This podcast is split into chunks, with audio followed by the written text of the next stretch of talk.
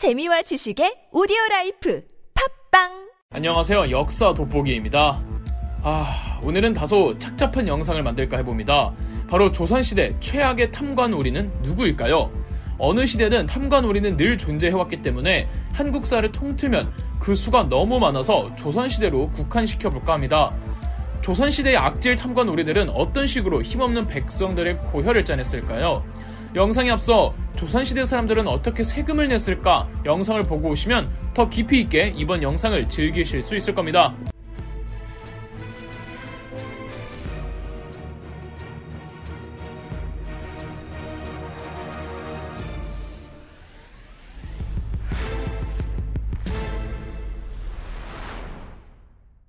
시대 순서대로 소개해드리겠습니다. 먼저 연산군의 오른팔 임숭재입니다. 임숭재가 아니어도 연산군은 흑화되어 폭군으로 남았을 겁니다만 그걸 더 옆에서 극대화시킨 사람이 임숭재입니다. 예술 활동에 대한 관심이 남달랐던 연산군이었지만 어, 많은 양반 사대부들은 연산군에게 왕이 천한 예술을 해서는 체면이 떨어진다며 반대했던 반면 그 옆에서 유일하게 연산군의 예술적 소양을 지켜 세웠고 덕분에 연산군의 총애를 받으며 임숭재의 간신 life가 시작됩니다. 각종 파티와 연회, 공연, 그리고 여색에 점점 미치기 시작한 연산군은 전국에서 외모와 실력을 겸비한 예술가들을 뽑습니다. 궁중 공연을 담당하는 관청, 장악원에는 춤을 전담하는 기생들이 있었는데 연산군은 이 기생 인원을 1000명까지 늘립니다. 전국적으로 이런 기생을 모집하는 채홍사라는 관직을 만들기도 했는데 임숭재가 바로 이 채홍사로 임명되어 있었습니다. 연산군에 눈에 든 기생들은 어, 본인 앞날은 물론 가족 전체의 인생을 보장받을 만큼 그 천명의 기생을 모집하는 임숭재에게 어, 굉장히 많은 사람들이 뇌물을 갖다 바쳤습니다. 임숭재는 늘 완벽한 여자만 뽑았기에 연산군의 총애는 더욱더 커져만 갔고 심지어 연산군은 임숭재의 집 기준으로 주변에 있는 40채의 집들을 전부 헐어버려서 그 모든 땅들을 임숭재에게 줄 정도였습니다. 임숭재는 뭐 불행인지 다행인지 연산군이 폐위되기 딱 1년 전에 요절합니다. 죽기 직전 유언이 전하께 더 많은 미인을 바치지 못한 것이 한이옵니다. 였다고 합니다. 진짜 사이코죠. 다음은 윤원형입니다. 연산군이 폐위되고 새로운 왕이 된 사람이 중종인데 어, 중종이 왕이 되고 두 명의 왕비가 있었습니다. 첫째 왕비는 장남을 낳고 일찍 죽었고 둘째 왕비가 중종의 둘째 아들을 낳았죠. 그래서 중종 말년에 이 두 왕자 사이가 묘해집니다. 신하들도 두 파로 나뉘었고 비록 장남이 세자이고 정통성은 있지만 살아있는 왕비 입장에선 자기 아들을 왕위에 올리고 싶었겠죠. 세자를 지지하는 세력을 대윤파, 중종의 둘째 아들을 지지하는 세력을 소윤파라고 했습니다. 이 왕비가 바로 그 유명한 문정왕후인데 중종이 급사하는 바람에 부랴부랴 장남인 세자가 즉위하니 바로 인종이고 이렇게 대윤파가 승리하는 줄 알았는데 인종이 거식증으로 1년도 재위를 채우지 못하고 사망하자 결국은 문정왕후의 아들이 13대 왕 명종으로 즉위합니다. 윤원형은 이 문정왕후의 남동생이고 소윤파를 대표하는 대장이었죠. 소윤파가 정권을 잡았으니 이제 대윤파를 향한 대대적인 숙청이 이루어지겠죠. 윤원형은 과거 문정왕후와 자기에게 전벼들었던 세력들을 깡그리 없애버립니다. 윤원형은 무소불위의 권력을 휘둘렀고 아주 거만한 발언도 많이 했습니다. 심지어 윤원형 집안의 노비들이 저작거리에서 가진 행패를 부려도 어, 이 노비들조차들에게도 아무도 못 건드렸다고 합니다. 그러나 윤원형도 빼기였던 누나 문정왕후가 죽자마자 바로 지탄의 대상이 되었고 사랑하는 첩을 잃은 뒤 식음을 전폐하다가 스스로 목숨을 끊습니다. 윤원형의 부정축제가 얼마나 심각했냐면 당시에 윤원형의 재산이 국고보다 많다는 말이 나돌았고 보물로 가득 찬 집이 서울에만 16채 집안에 쌀이 너무 많아서 썩어버리는 양이 상당수였다고 합니다. 문제는 이때가 백성들이 워낙 먹을 게 없어서 도적대로 돌변하던 시점이었고 어, 대표적인 도적이 바로 임꺽정이었죠. 나중에 임꺽정이 붙잡히고 처형됐을 때 실록에서 평가할 때도 어, 보통 도적되면 부정적으로 써야 하잖아요. 그런데 중앙정부의 부패함이 끝이 없어서 지방의 수령들도 나쁜 놈들밖에 없고 도적대가 안 되는 게 더 이상하다며 임꺽정 편을 들고 윤원형 등의 권력가들을 욕할 정도였습니다. 세 번째는 외국노 쪽으로 가볼까요? 인조와 효종 시절에 외국 행위를 했던 변절자 김자점입니다. 김자점은 광해군을 폐위하는 인조 반정의 공신 중 한 명으로 인조의 최측근이 됩니다. 문신임에도 군사적 재능과 지략이 풍부해서 정묘호란 당시 오군영 중 하나였던 어영청의 어영 대장이 되어 어, 군대를 지휘했습니다. 병자 호란이 터지기 전에 개성부 백성들을 강화도로 옮기자는 것도 김자점의 아이디어였고 강화도에 피난민들 터전을 만드는 일을 한 것도 김자점이었습니다. 이렇듯 유능할 줄 알았으나 병자호란 직전 김자점은 북방 국경지대를 막는 역할을 했는데 청나라 대규모 병력이 압록강을 넘을 때 별다른 공격을 하지 않고 어영부영 시간만 보내다가 제대로 대처하지 못합니다. 인조가 남한산성에 고립됐을 때 도와주러 가지만 어, 청나라 기습부대에게 패배하고는 남한산성까지 가지도 못합니다. 그럼에도 병자호란이 끝나고 인조의 총애가 남달랐는지 군부에서 승승장구합니다.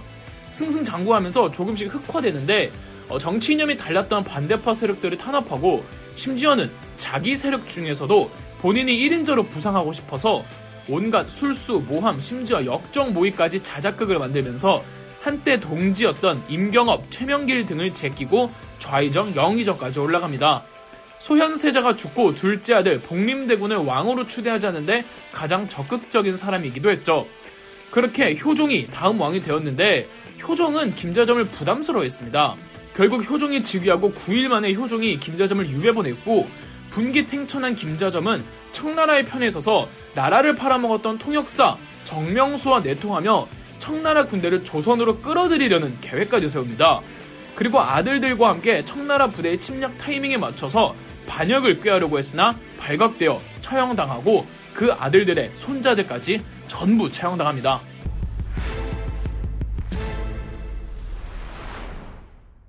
다음은 탐관 오리들의 전성기 시절이었던 19세기 조선의 세도 정치기로 가보겠습니다.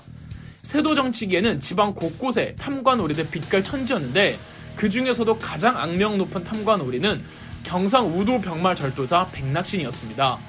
당시 세도 정치의 탐관 오리들이 세금을 악용해서 백성들 고혈을 착취하는 패턴이 좀 있었습니다. 뭐 법전에도 없는 명목의 세금을 다 만들어다가 어, 강제로 백성들 곡식을 탈취하는 일이야 기본 중에 기본이었고요.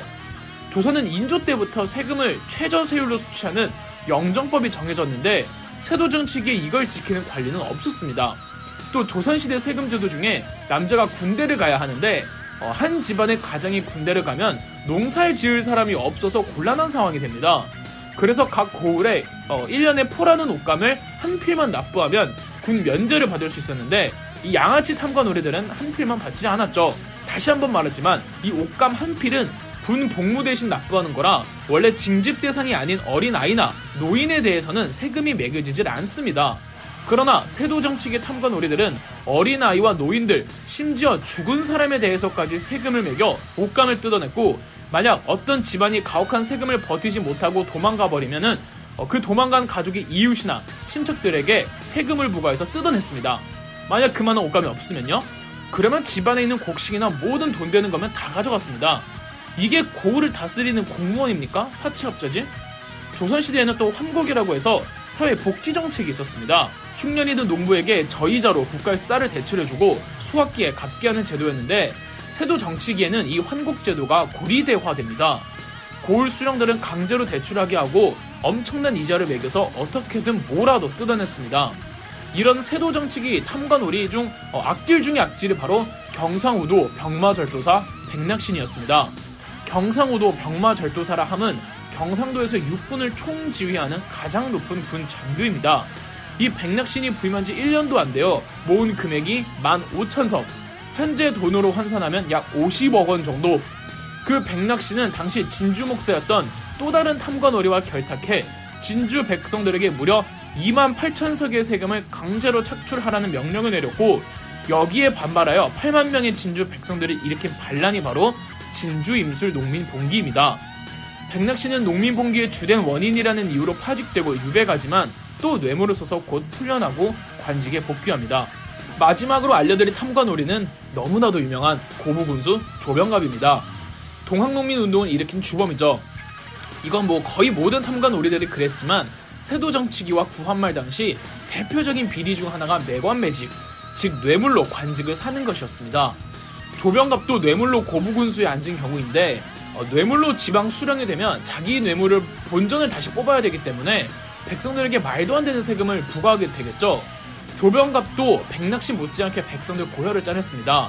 자기 아버지 공덕비 만든다고 백성들 강제 동원시켜서 무상 노동시키고 모친상 당했을 때는 장례식 비용 쓴다고 백성들을 상대로 2천냥을 강제로 삥을 뜯어갔습니다. 또 대규모 저수지인 만석보를 건설하는데 이때도 강제로 백성들 노동 착출하고 세금이란 세금을 다 뺏어갔죠. 어, 저수지만 되면 다 백성들 농사에 도움된다고 시작한 공사였지만 다 만들고 저수지에서 물을 갖다 쓰려면 또 어마무시한 세금을 바쳐야 했습니다. 저수지 안에 있는 농수가 아니면 농사를 못 지켜 놓고 말이죠. 결국 동학농민운동이 일어났고 조병갑은 유배가게 되었지만 풀려나 나중엔 어, 고등재판소 판사가 되어 동학의 제2대 교주였던 최시영에게 사형을 선고했습니다. 이렇게 임숭재, 윤원형, 김자점, 백낙신, 조병갑 조선시대의 대표적인 탐관오리 5명을 소개해드렸는데 여러분이 보기에 누가 제일 악질인가요? 아, 또 빠질 수 없는 게 일본에게 나라 팔아먹은 친일파들이죠. 대한제국의 주권이 완전하게 넘어간 1910년을 경술년에 일어난 국가의 치욕이라고 해서 경술국치라고 합니다. 일제의 강점을 허용한다는 조약문에 대한제국의 황제들을 빼놓고 서명한 10명의 대신들이 있었습니다. 이 10명을 경술국적이라고 하며 이 10명은 그 대가로 일본으로부터 귀족의 자기와 어, 거액의 보상금을 받습니다. 10명 모두 현재 시세로 20억에서 40억 상당의 보상금을 받죠. 끝으로 이 10명의 이름을 나열하면서 영상 마치겠습니다. 이완용, 윤덕영, 민병섭, 고영희, 박재순, 조중웅, 이병우, 조민희. 영상 재미있으셨다면 구독과 좋아요, 알림 설정까지 해주시면 감사드리겠습니다.